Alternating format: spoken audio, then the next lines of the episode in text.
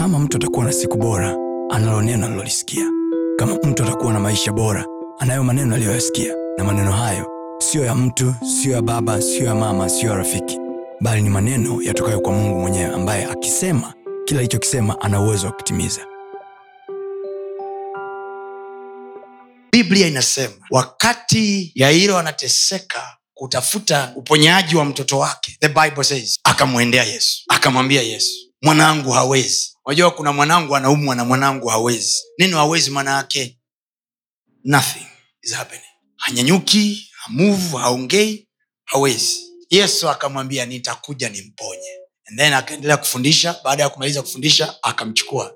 You know, jesus is never desperate. Yesu hapaniki. Mambo yetu hayampanikishi cannot be desperate with our matters. Because he knows he is in control. You know you, we become desperate tukijua hatuna control. But he knew i am in control. Jesus kept on teaching. Ni kama ishu ya lazaro. Anaambiwa yeye umpendaye hawezi. Amelala anaumwa. Yesu akasema nakuja nimponye. Alafu akawambia wanafunzi wake ugonjwa huo sio wa mauti. Manake nini? I have it in control.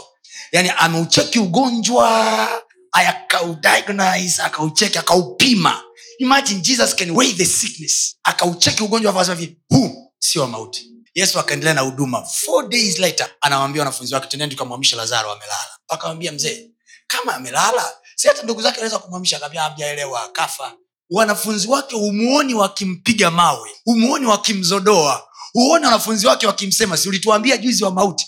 No, no, no, no, no. the disciples kept quiet. I love the disciples of jesus. Ndio maana wanafunzi wa yesu wanabaki kuwa the ultimate model ya hao wanaomfuata yesu. They never questioned the man. Walimuuliza yesu maswali sehemu moja tuna baada ya kumuuliza wakanyamaza kini tumeacha vyote tutafata nini? Akaambia mara mia duniani na kisha uzima wa huwaoni wakidauti huwaoni wakiuliza tena?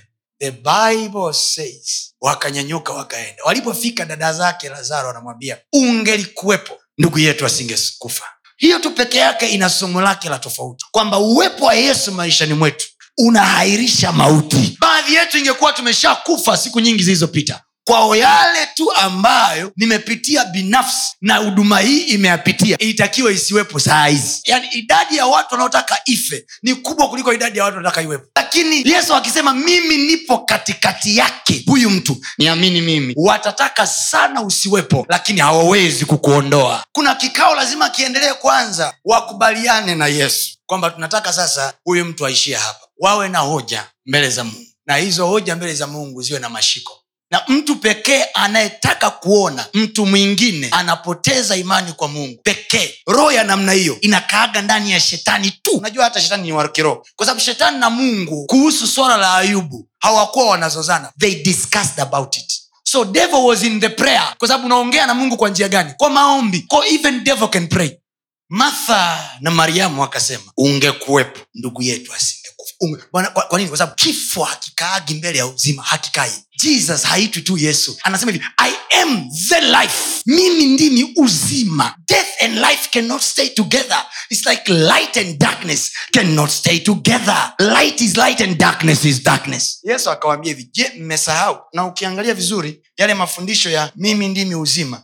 Yesu akuwa amewahi kufundisha kwa mtu yoyote alifundisha kwa lazaro na dada zake tu. Akawaambia je sikuwaambia mimi ndimi ufufuo na uzima? Lile neno ufufuo na uzima alipatikani kwenye mstari wowote kwenye kitabu chochote isipokuwa hapo tu. Manaake nini? Lilizungumzwa tu wakiwa sebleni kwa mariam martha na lazaro. Alizungumza nao wao tu. Ndio maana alipokuja kufanya recap aliposema hivi je hamkumbuki niliwaambia? Ndio wanafunzi na waandishi wa hivi vitabu wakasikia. Manake ni fundisho la ndani. Akawambia mimi ni ufufuo na uzima. Akawambia nyie mmeshika kamoja mimi ni uzima. Ndio maana mnasema ningelikuwepo asingekufa. Kwa nini? You think i am only life. I am not just life. I am the resurrection too. Maanake hata kama cha kwako kimekufa na uwezo wa kukifufua